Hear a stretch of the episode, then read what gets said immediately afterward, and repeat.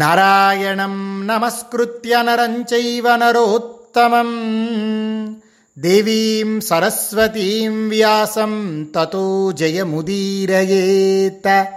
వ్యాసాయ విష్ణురూపాయ వ్యాసరూపాయ విష్ణవే నమో వై బ్రహ్మనిధయే వాసిష్ఠాయ నమో నమః. పాండవుల ఐశ్వర్యాన్ని సహించలేక ధృతరాష్ట్ర మహారాజుతో దుర్యోధనుడు మాట్లాడిన తరువాత ఇప్పుడు శకుని మాట్లాడుతున్నాడు. యామే తాము తులాం లక్ష్మీం దృష్టవానసి పాండవే తస్యా ప్రాప్తా ఉపాయాం మే శృణు సత్యపరాక్రమ. సత్యపరాక్రమ, యుధిష్ఠిరుని వద్ద నీవు చూచిన ఆ సాటిలేని సంపదను పొందే ఉపాయం నేను చెప్తాను విను. ఈ భూమండలంలో నేను ద్యూత విద్య బాగా తెలిసిన వాడిని, దానిలోని మర్మాలను ఎరిగినవాడను. పందెం ఒడ్డడం తెలిసిన వాడిని, పాచికలు విసరడంలో విశేష జ్ఞానం కలవాడిని. కుంతీసుతుడైన యుధిష్ఠిరుడు ద్యూత ప్రియుడే కానీ పాచికలు వేయటం అతనికి తెలియదు. జూదానికి కానీ యుద్ధానికి కానీ పిలిస్తే అతడు తప్పక వస్తాడు. ప్రభూ, మోసం చేసి అయినా సరే అతనిని తప్పక గెలుస్తాను. ఆ దివ్య సంపదనంతా తెచ్చి పెడతాను, అతనిని పిలువు. శకుని ఇలా అనగానే దుర్యోధన మహారాజు వెంటనే ఆ మాట అందిపుచ్చుకొని ధృతరాష్ట్రునితో మాట్లాడుతున్నాడు. రాజా, అక్షకోవిదుడు అయిన ఇతడు జూదంలో పాండుపుత్రుని సంపదను తీసుకొని రావడానికి ఉత్సాహపడుతున్నాడు. కాబట్టి మీరు దయచేసి అనుజ్ఞ ఇవ్వండి. దుర్యోధనుడు శకుని చెప్పిన మాటలు విని ఇప్పుడు ధృతరాష్ట్ర మహారాజు మాట్లాడుతున్నారు. విదురుడు మహాప్రాజ్ఞుడు మంత్రి, అతని శాసనాన్ని అనుసరించి ఉంటాను. నేను అతనిని కలుసుకొని ఈ కార్య విషయంలో ఏమి నిశ్చయించాలో తెలుసుకుంటాను. దీర్ఘదర్శి అయిన అతడు ధర్మాన్ని పురస్కరించుకొని మిక్కిలి హితమై రెండు పక్షాలకు తగిన కార్యాన్ని నిశ్చయించి చెప్పుతాడు. ఇలా ధృతరాష్ట్ర మహారాజు పలికేసరికి అప్పుడు దుర్యోధనుడన్నాడు, తండ్రి, విదురుడు నిన్ను కలుసుకుంటే అతడు నిన్ను ఈ కార్యం నుండి మరలించుతాడు. రాజేంద్ర, నీవు అలా మరలితే నేను చనిపోతాను, ఇది నిశ్చయం. నేను పోతే అప్పుడు నీవు విదురునితో సుఖంగా ఉండు. ఈ భూమినంతా నీవే అనుభవించు. నాతో నీకు పనేమిటి? ఇలా దుర్యోధనుడు పలికేసరికి దుర్యోధనుడి యొక్క ఆర్తితో కూడిన ఆ ప్రణయోక్తిని విని ధృతరాష్ట్రుడు దుర్యోధనుని ఆలోచనకు మొగ్గు చూపి సేవకులతో మాట్లాడుతున్నాడు. స్థూణ సహస్రైర్బృహతీం శతద్వారాం సభాం మమ మనోరమాం దర్శనీయాం ఆశు కుర్వంతు శిల్పినః. సేవకులారా, వేయి స్తంభాలతో వంద ద్వారాలతో విశాలమైన అందమైన చూడచక్కని ఒక సభాభవనాన్ని త్వరగా శిల్పులు నిర్మించాలి. ఆ తరువాత అన్ని దేశాల నుండి చెక్కుడు పని వారిని పిలిపించి ఆ భవనంలో రత్నాలను పరిపించాలి. ఆ రీతిగా అమర్చి చక్కగా ప్రవేశయోగ్యమైన తరువాత మెల్లగా నాకు తెలియచేయండి. దుర్యోధనుడి శాంతి కోసం ఇలా నిశ్చయించి ధృతరాష్ట్ర మహారాజు విదురుని కొరకు ఒక సేవకుణ్ణి పంపాడు. ఇక్కడ నిజానికి విదురుణ్ణి అడగకుండా ధృతరాష్ట్ర మహారాజు స్వయంగా ఏదీ నిశ్చయించడు. ఆ జూదం వల్ల కలిగే దోషాలను తెలిసి కూడా ధృతరాష్ట్ర మహారాజు పుత్ర మమకారానికి లొంగిపోయాడు. తచ్ఛృత్వా విదురో ధీమానో కలిద్వారముపస్థితం వినాశముఖముత్పన్నం ధృతరాష్ట్రముపాద్రవత్. బుద్ధిమంతుడైన విదురుడు కలహానికి ద్వారభూతమైన వినాశనాన్ని కలిగించే జూదం జరగనున్నదనే వార్తను విని ధృతరాష్ట్ర మహారాజు వద్దకు పరిగెత్తుకు వచ్చాడు. విదురుడు పెద్దన్నగారైన ధృతరాష్ట్ర మహారాజు దగ్గరికి వచ్చి శిరస్సుతో పాదాభివందనం చేసి ధృతరాష్ట్ర మహారాజుతో మాట్లాడుతున్నాడు. రాజా, మీ యొక్క ఈ నిర్ణయాన్ని నేను మెచ్చుకోలేను. జూదం కారణంగా పుత్రుల మధ్య కలహం రాకుండా చేయండి అని విదురుడు పలికేసరికి అప్పుడు ధృతరాష్ట్ర మహారాజు విదురుడితో మాట్లాడుతున్నాడు.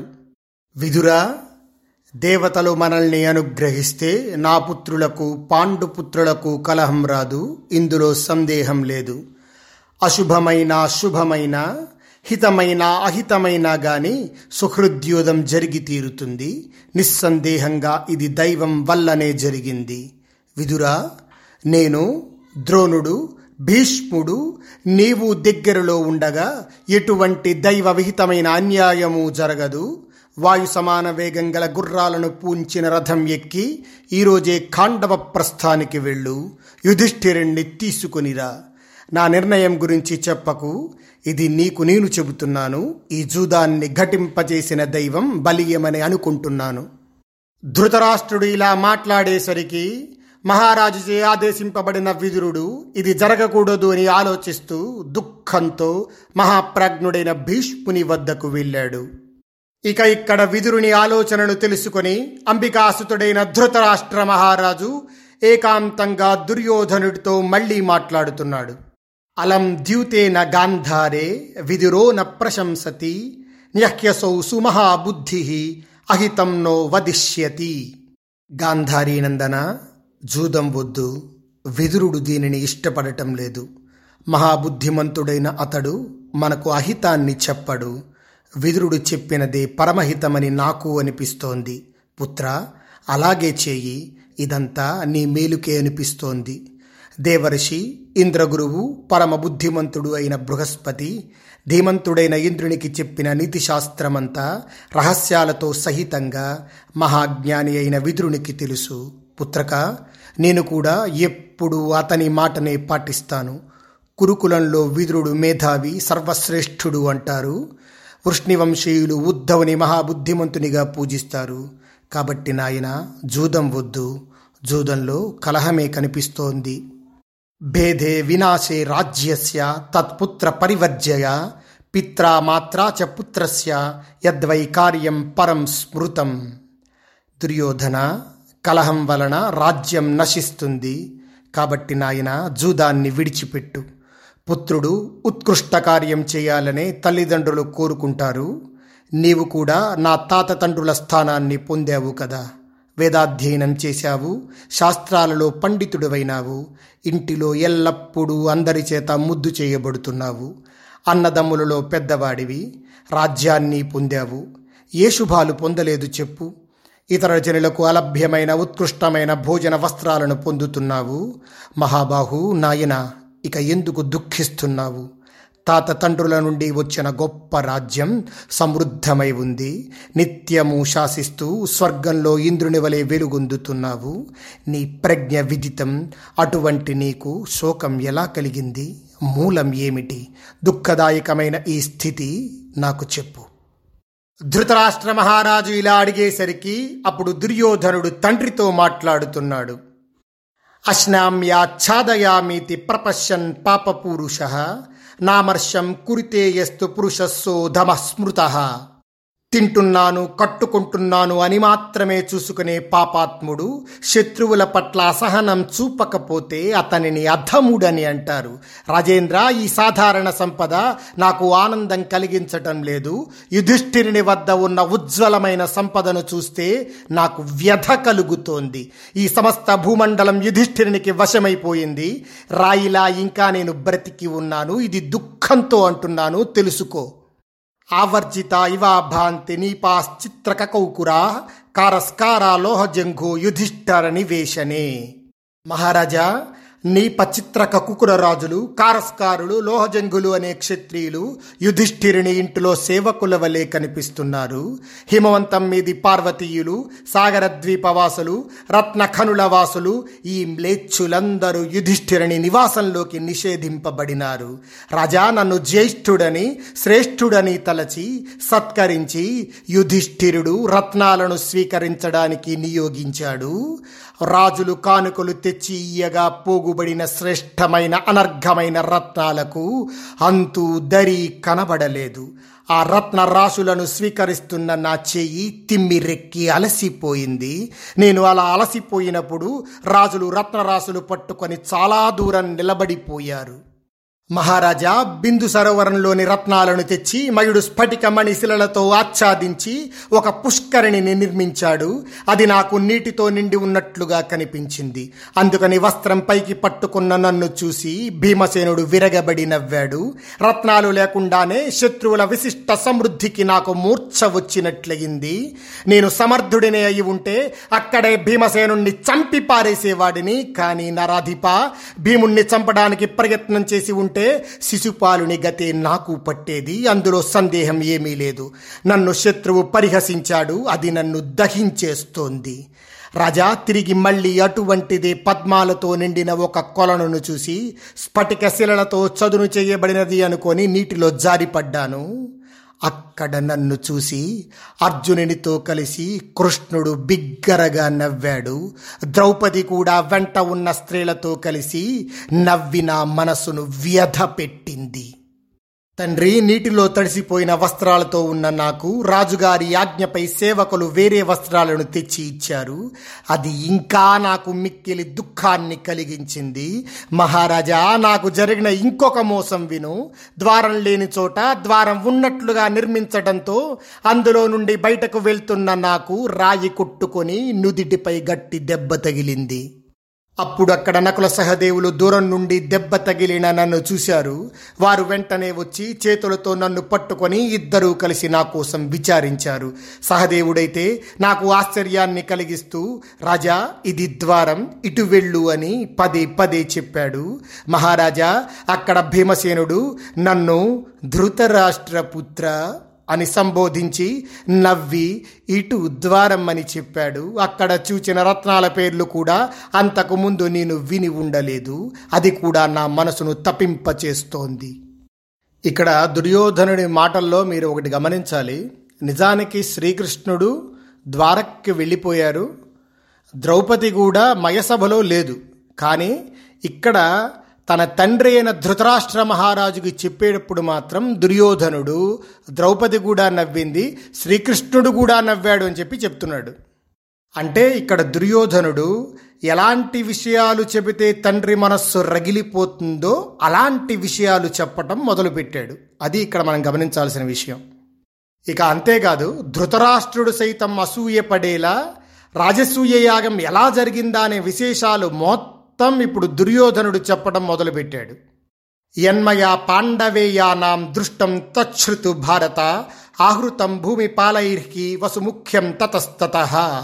తండ్రి, పాండవుల యొక్క యజ్ఞానికి ఆయా దేశాల నుండి రాజులు తెచ్చిన ఉత్కృష్టమైన రత్నరాశులను నేను చూసినవి చెబుతాను విను. నావిదం మూఢమాత్మానం దృష్ట్వాహం తదరేర్ధనం ఫలతో భూమితో వాపి ప్రతిపద్వస్య భారత. శత్రువు యొక్క ఆ ధన సంపదను చూసి అది ఎంత ఉంటుందో, ఎక్కడ నుండి వచ్చిందో కూడా నేను తెలుసుకోలేకపోయాను. తండ్రి, నన్ను మూఢుడనే అనుకో. కాంబోజరాజు గొర్రెల ఉన్నితో, బిలంలో నివసించే జంతువుల చర్మాలతో, పిల్లి రోమాలతో చేసి బంగారు నగిషీలు చెక్కిన వస్త్రాలను, చర్మాలను మొదలైన వానిని కానుకలుగా సమర్పించాడు. తిత్తిరి పక్షుల వలె అనేక వర్ణాలు కలిగి చిలుకల మంటి ముక్కులు గల గుర్రాలను మూడు వందలు తెచ్చి ఇచ్చాడు. పీలు, శమి, ఇంగుదాలు తినడం చేత పుష్టిగా ఉన్న ఆడు ఒంటెను, ఆడు గుర్రాలను ముప్పది చొప్పున ఇచ్చాడు. మహారాజా, బ్రాహ్మణులు, గోవులను మొదలైన వారిని పోషించే వైశ్యులు, దాస్యం చేయడానికి అర్హులైన శూద్రులు అందరూ కూడా మహాత్ముడైన ధర్మరాజు యొక్క ప్రీతి కొరకు మూడు ఖర్వాల కానుకలను తెచ్చి ఆపివేయటం వలన ద్వారం బయటనే నిలిచిండిపోయారు. పొలాలు పండించే బ్రాహ్మణుల, గోవులను పోషించే వైశ్యులు వందల కొద్దీ గుంపులు గట్టి శుభప్రదాలైన బంగారు కలశాలను కానుకలుగా తెచ్చి కూడా లోపలికి ప్రవేశం పొందలేకపోయారు. ఇక్కడ ఖర్వం అంటే వెయ్యి కోట్లు. మూడు ఖర్వాల కానుకలను తెచ్చారు అంటే మూడు వేల కోట్లు అని అర్థం. ఇక్కడ ఒకటి గమనించాలి, దుర్యోధనుడి అసూయ పక్కన పెడితే అసలు ధర్మరాజు యొక్క గొప్పతనం తెలుసుకోవాలి. ఆ రోజు రాజులంతా కూడా ధర్మరాజుకి ఎలా లొంగి ఉండేవాళ్ళో కూడా ఒకసారి గమనించాలి. ఎందుకంటే భీముడు, అర్జునుడు పరాక్రమంలో గొప్పవాళ్ళైనా సరే ధర్మరాజు యొక్క సత్యనిష్ట వల్లే చాలామంది రాజులు ధర్మరాజుకి కప్పం చెల్లించారు. అది మనకు శిశుపాలుడు కూడా చెప్తాడు, గుర్తుంది కదా మీకు. కాబట్టి మహాభారతం మొత్తానికి ధర్మరాజు ఒక మూల స్తంభం. మనకి సినిమాల్లో హీరో ఏ క్యారెక్టర్ వేస్తే ఆ క్యారెక్టర్ని హైలైట్ చేయడం కోసం మిగతా క్యారెక్టర్లన్నీ కూడా కాస్త తక్కువగా చూపిస్తారు, ఏమి మాట్లాడినట్టుగా, అసలు ఏమీ చేయనట్లుగా చూపిస్తారు. నిజానికి వ్యాసప్రోక్తమైన మహాభారతం పట్టుకుంటే ఎవరెవరు ఏంటి అనేది తెలుస్తుంది.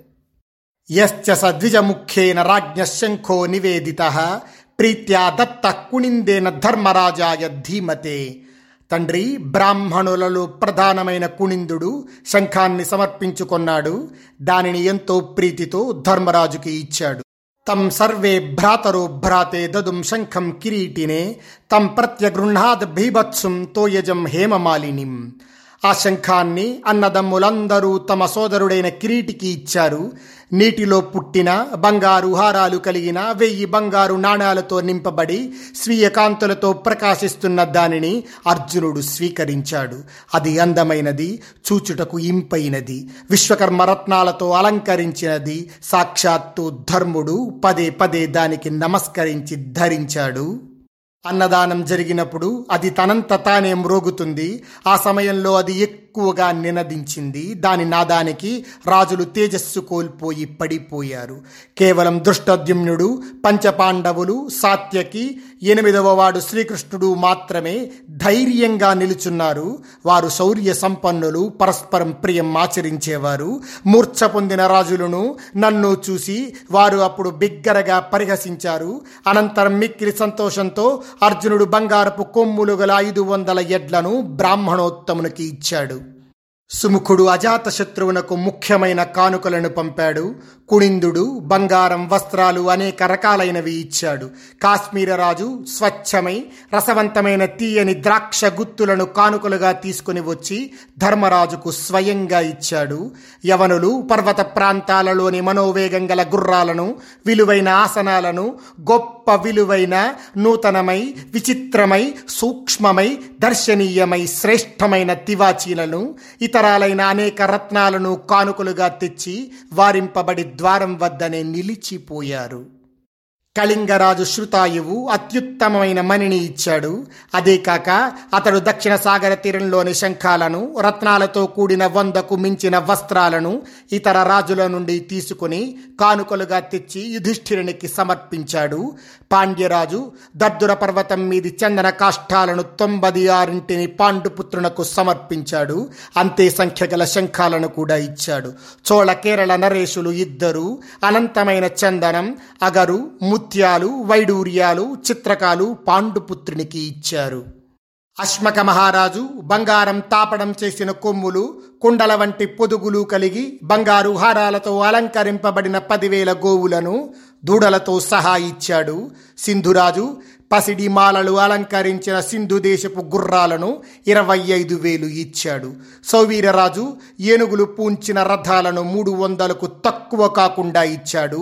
అవి బంగారు అలంకారాలతో మణిరత్న విభూషితాలై మధ్యందిన సూర్యనిలా సాటిలేని ప్రకాశంతో వెలుగొందుతున్నాయి. వాటిని కానుకలుగా తెచ్చి సమర్పించాడు. నరోత్తమ, అవంతిరాజు రకరకాల వేల రత్నాలను, హారాలను, భుజకీర్తులు మొదలైన వివిధాభరణాలను, అయుత సంఖ్య గల దాసీలను కూడా కానుకగా తెచ్చి లోపలికి వెళ్ళి చూడాలనే కోరికతో ద్వారం దగ్గర నిలబడి ఉన్నాడు. దశార్ణ చేది దేశపు రాజులు, పరాక్రమశాలి అయిన శూరసేనుడు ఎన్నో కానుకలను తీసుకుని వచ్చి పాండుపుత్రునికి సమర్పించారు. రాజా, కాశీరాజు ఎనభై వేల గోవులను, ఎనిమిది వందల ఏనుగులను, వివిధ రత్నాలను అతి సంతోషంగా కానుకలిచ్చాడు. విదేహరాజు కృతక్షణుడు, కోసలరాజు బృహద్బలుడు పద్నాలుగు వేల ఉత్తమాశ్వాలను ఇచ్చారు. వసాదిరాజులతో శైభ్యుడు, మాళవులతో కలిసి త్రిగర్తరాజు యుధిష్ఠిరునికి అనేక రత్నాలను కానుకలిచ్చారు. అందులో ఒక్కొక్క రాజు ప్రత్యేకంగా అంతులేని హారాలు, విలువైన ముత్యాలు, వివిధ ఆభరణాలు ఇచ్చారు. కార్పాసిక దేశంలో నివసించే లక్ష మంది దాసీలు ఆ యజ్ఞంలో సేవలు చేశారు. వారు అందరూ నల్లని వర్ణం కలిగి, బక్క పలుచని దేహాలతో, పొడవైన జుట్టు కలిగి బంగారు ఆభరణాలు ధరించి ఉన్నారు. మహారాజా, భరుకచ్చ నివాసులైన శూద్రులు ఉత్తమ బ్రాహ్మణులకు యోగ్యమైన రాంకవ మృగ చర్మాలను, గాంధార దేశంలో పుట్టిన గుర్రాలను కానుకగా తెచ్చి సమర్పించారు.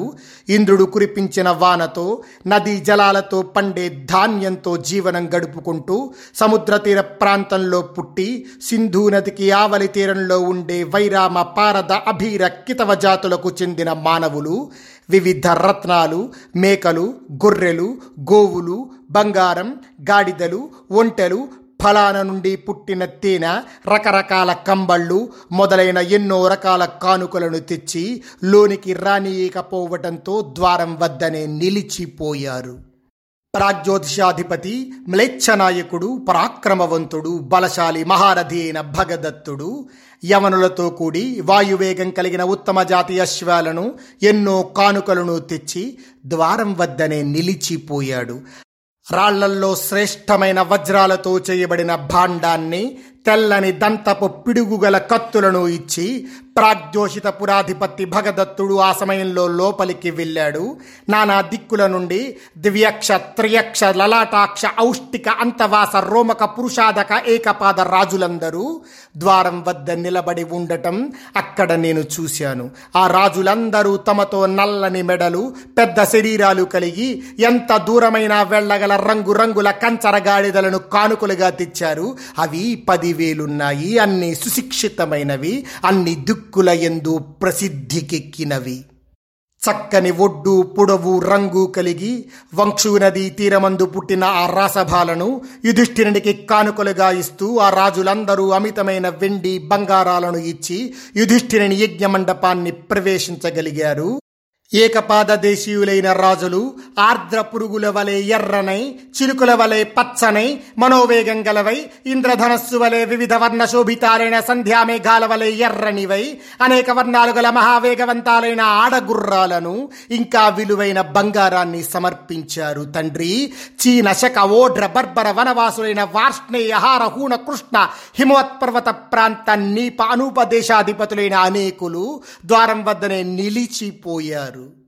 తండ్రి, తగినంత పొడవు, వెడల్పులు కలిగి తాకాలనిపించే చక్కని రంగులతో బాక్లీ, చీన దేశాలలో తయారైనవి, ఉన్ని, రంగు, మృగచర్మంతో చేసినవి, పట్టు పురుగుల నుండి వచ్చినవి, పూల గుత్తులతో, కమలాలతో సమానమైన మృదుత్వం కలిగి పత్తి అనేదే లేకుండా తయారైన వేల కొద్దీ వస్త్రాలను, మృదువైన మృగ చర్మాలను, వాడిగా పొడుగ్గా ఉండే కత్తులను, రుష్టి శక్తి పరిశ్వధాయుధాలను, పశ్చిమ దేశాలలో తయారైన వాడి గొడ్డళ్లను, వివిధ రసాలను, గంధాలను, వేల రత్నాలను కానుకలుగా తీసుకొని వచ్చిన శక, తుషార, కంక, రోషణ, శృంగి దేశాల రాజులు ద్వారం వద్దనే నిలబడిపోయారు.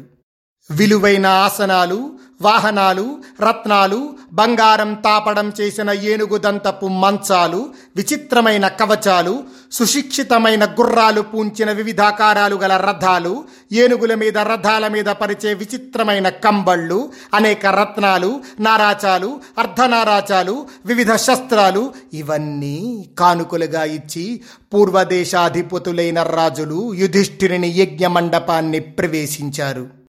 మహారాజా, యజ్ఞం కోసం రాజులు ఇచ్చిన మహాధన సమూహాలు అక్కడ ఎన్నో రకాలు ఉన్నాయి. వాటిని చెబుతాను విను.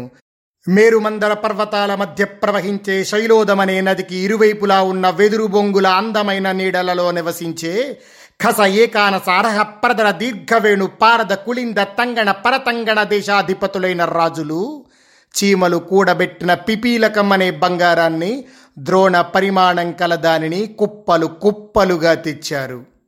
శ్రేష్టమైన నల్లని చామరాలను, చంద్రకాంతి గల తెల్లని చామరాలను, హిమాలయ పుష్పాల నుండి పుట్టిన రుచికరమైన మధువును మిక్కిలిగా తెచ్చారు.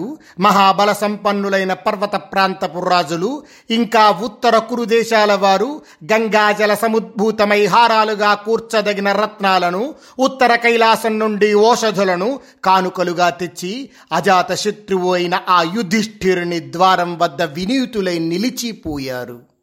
రాజా, హిమోత్పర్వతానికి ఆవలి వైపు సూర్యోదయగిరిపై నివసించే రాజులు, సముద్ర తీరమందున్న కారుష దేశపు వాసులు, లౌహిత్య పర్వతవాసులు, వీరంతా ఫలమూలాలు తినేవారు, చర్మ వస్త్రధారులు, క్రూర శస్త్రాలు ధరించేవారు, క్రూర కర్ములు అయిన కిరాతులు, వీరిని కూడా అక్కడ నేను చూశాను.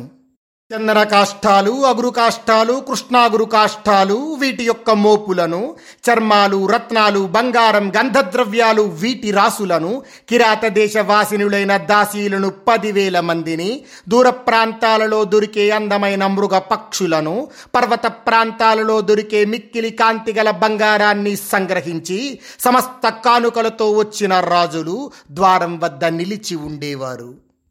కిరాత దరద దర్వశూర యవక ఔదుంబర దుర్విభాగ పారద బాక్లిక కాశ్మీర కుమార ఘోరక హంసకాయన శిబి త్రిగర్త యౌధేయ భద్రకేకేయ అంభష్ట కౌకుర తాష్ట్ర వస్త్రప ప్రక్లవ వశాతల మౌలేయ కుద్రక మాలవ శౌండిక కుకుర శాక అంగవంగ పుండ్రశాణవత్యగయ ఈ ఉత్తమ కుల సంజాతులు శ్రేష్ఠులు శస్త్రధారులు అయిన క్షత్రియులు వందల కొద్దీ బారులు తీరి యుధిష్ఠిరునికి ధనాన్ని సమర్పించుకున్నారు. తండ్రి, అంతేకాదు వంగ కళింగ మగధ తామ్రలిప్త పుండ్రక దౌవాలిక సాగరక పత్రోర్ణ శైశవ కర్ణప్రావరణ మొదలైన అనేక క్షత్రియ భూపతులు ద్వారం వద్ద నిలుచుండగా రాజాజ్ఞపై ద్వారపాలులు వారికి మంచి కానుకలకు తెచ్చిన మీకందరికీ నిశ్చిత సమయంలో ప్రవేశం లభిస్తుంది అని చెబుతున్నారు.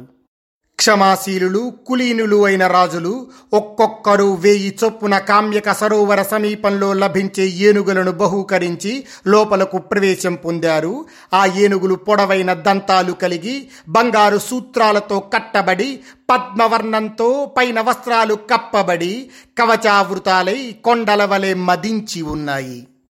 వీరే కాక ఇంకా ఇతర భూపాల గణాలు అనేక దిక్కుల నుండి కానుకలను తెచ్చారు. మహాత్ములైన ఇతరులు అనేకులు కూడా అక్కడకు వచ్చి రత్నాలను కానుకలుగా సమర్పించారు. ఇంద్రుని స్నేహితుడైన చిత్రరథుడనే గంధర్వరాజు వాయువేగం కలిగిన నాలుగు వందల దివ్యాశ్వాలను ఇచ్చాడు. తుంబురుడనే గంధర్వరాజు మహాసంతోషంతో మామిడాకుల రంగు కలిగి బంగారు హారాలతో అలంకరింపబడిన వంద గుర్రాలను ఇచ్చాడు. కౌరవ్య పుణ్యాత్ముడైన శూరక దేశపు రాజు ఉత్తమమైన వంద ఏనుగులను ఇచ్చాడు. మత్స్య దేశపు రాజైన విరాటుడు బంగారు హారాలు కలిగిన రెండు వేల మదపు టేనుగులను కానుకగా సమర్పించాడు. రాజా వసుధానుడనే రాజు పాంశు రాష్ట్రం నుండి ఇరవై ఆరు ఏనుగులను, జవసత్వాలు, యుక్త వయసు, బంగారు హారాలు కలిగిన రెండు వేల గుర్రాలను, సమస్త వస్తువులను కానుకలుగా తెచ్చి యుధిష్ఠిరునికి నివేదించాడు.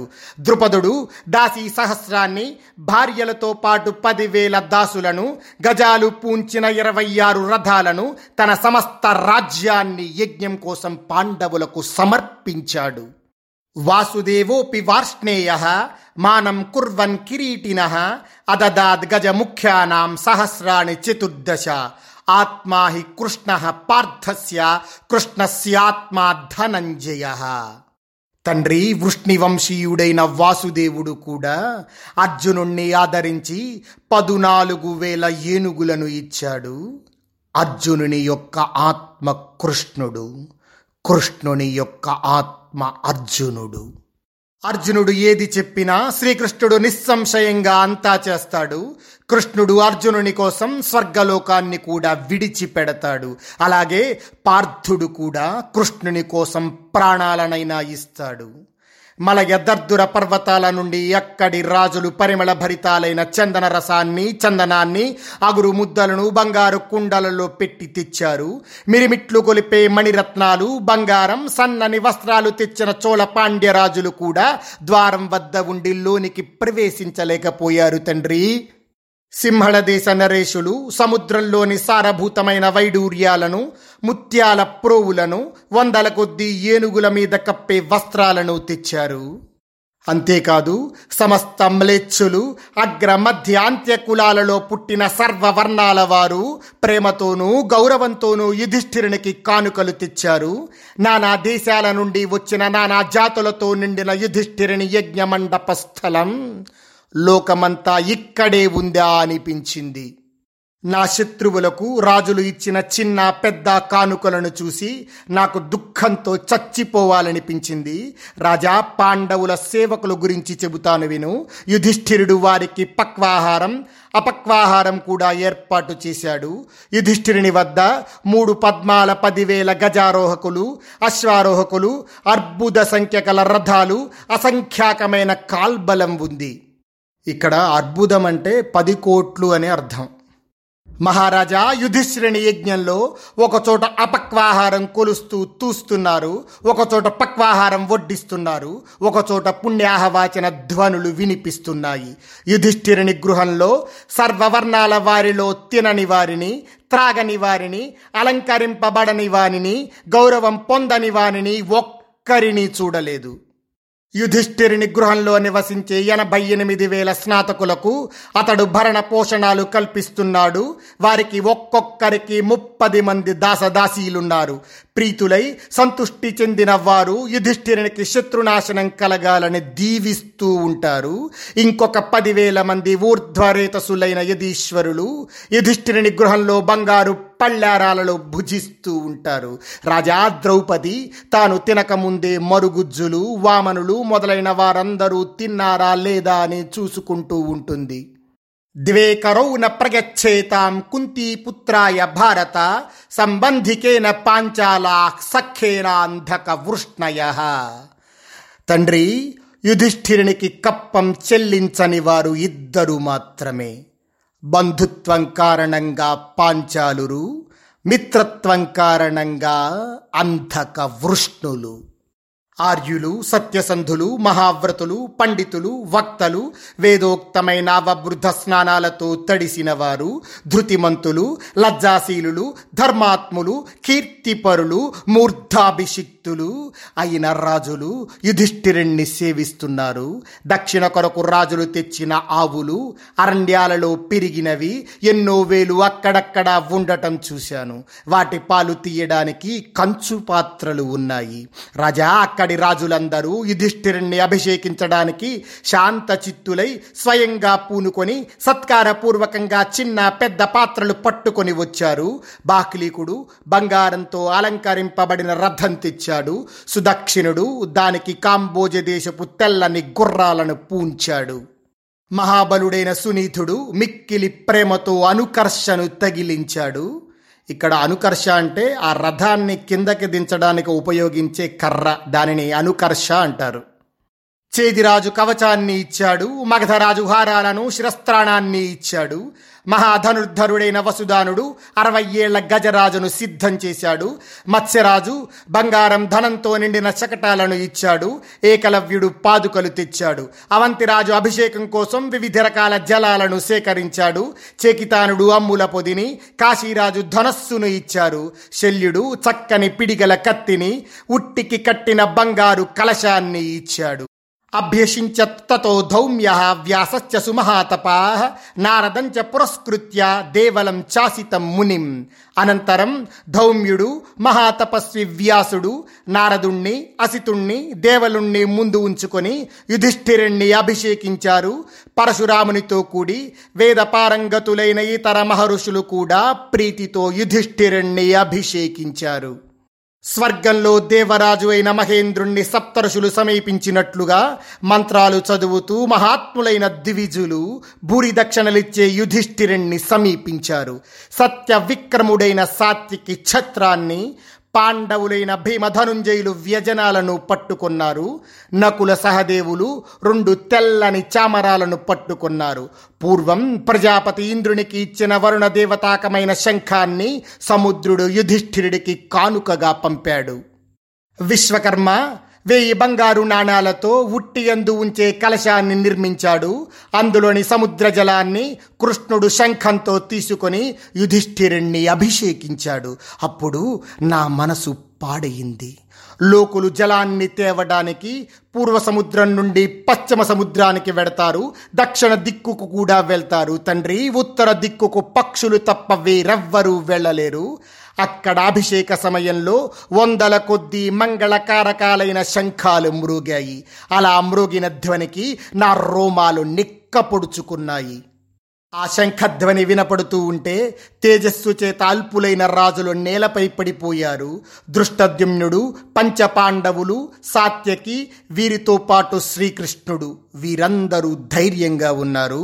వీరు వీర్య సంపన్నులు, అన్యోన్యప్రియంగా మసలుకునేవారు. మహారాజా, మూర్ఛిల్లిన రాజులను, నన్ను చూసి వారు హేళన చేశారు. అనంతరం అర్జునుడు మిక్కిలి హర్షంతో బంగారు కొమ్ములు కలిగిన ఐదు వందల ఎడ్లను ద్విజముఖ్యులకు దానం చేశాడు. తండ్రి, రంతిదేవుడు, నాభాగుడు, మాంధాత, మనువు, వేణుని కొడుకైన పృథు మహారాజు, భగీరథుడు, యయాతి, నహుషుడు కూడా యుధిష్ఠిరుని వలె మహాసామ్రాట్టులు కారు. అత్యధికమైన పరమ సంపదతో కూడిన కౌంతేయుడు, రాజసూయ యాగం చేసి హరిశ్చంద్రుని వలె చక్రవర్తి అయ్యాడు. ఏతాం దృష్ట్వా శ్రియం పార్థే హరిశ్చంద్రే యథా విభో కథంతు జీవితం శ్రేయః మమ పశ్యసి భారత. మహారాజా, హరిశ్చంద్రునికి వలె యుధిష్ఠిరునికి లభించిన ఈ సంపదను చూసి నేను జీవించి ఉండటం శ్రేయస్కరమని ఎలా అనుకుంటున్నావు? తండ్రి, గుడ్డివాని వలె విధాత ఈ కాలాన్ని అస్తవ్యస్తంగా సంఘటించాడు. చిన్నలు వృద్ధి పొందుతున్నారు, పెద్దలు క్షీణిస్తున్నారు. ఈ విధంగా దుర్యోధన మహారాజు ధృతరాష్ట్ర మహారాజుకి రాజసూయ యాగం గురించి, ధర్మరాజు పొందిన సంపద గురించి ఉన్నదున్నట్లు మొత్తం వివరించి చెప్పాడు. స్వస్తి ప్రజాభ్యః పరిపాలయంతాం న్యాయేన మార్గేణ మహీం మహీషాః. గోబ్రాహ్మణేభ్యః శుభమస్తు నిత్యం. లోకాః సమస్తాః సుఖినో భవంతు.